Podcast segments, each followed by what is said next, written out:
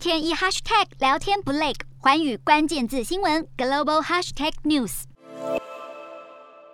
今年是北韩人民革命军建军九十年，以金正恩好大喜功的领导作风，以及过去逢五逢十会大肆庆祝的惯性，必然会举行盛大的阅兵活动，来对外展现北韩军事强大的一面。果不其然，日前平壤当局再度选在夜间举办阅兵仪式。据报道，这次可能是北韩史上最大规模的阅兵活动。金氏政权势必会借机秀出一系列新型武器。今天的国际新闻评论要来谈谈北韩选在这个时间点进行阅兵的考量为何，以及对朝鲜半岛国际形势带来哪些意涵。每逢建党、建政、建军、已故领导人名单等具纪念意义的日子，或是在既定政治议程中的重要集会，都会是集权国家独裁政权可以展现权势的机会。而极具神秘感的国度北韩，常以各种名目来举办阅兵活动，画面上呈现具震撼力的军事阵容，以满足领导人接受欢呼的权权力欲望。当然，北韩建军九十年前不久，又是太阳节，金正恩爷爷金日成的一百一十岁冥诞，举办军容壮观的阅兵活动，符合北韩的一贯风格。有趣的是，北韩近几次的阅兵活动都选择在夜间举行，外界说法不一。有人认为这可以增添军事上的神秘感，透过灯光的特别照射下所展现出的画面具有震撼力，可以展现北韩军事实力的一面。不过，也有另一说法是，由于夜间视线不明，选在夜间阅兵将可以防止军事机密外泄。过去在日间亮相新武器，往往被西方国家放大检视。摸黑阅兵至少可以对外故弄玄虚，对内营造团结氛围。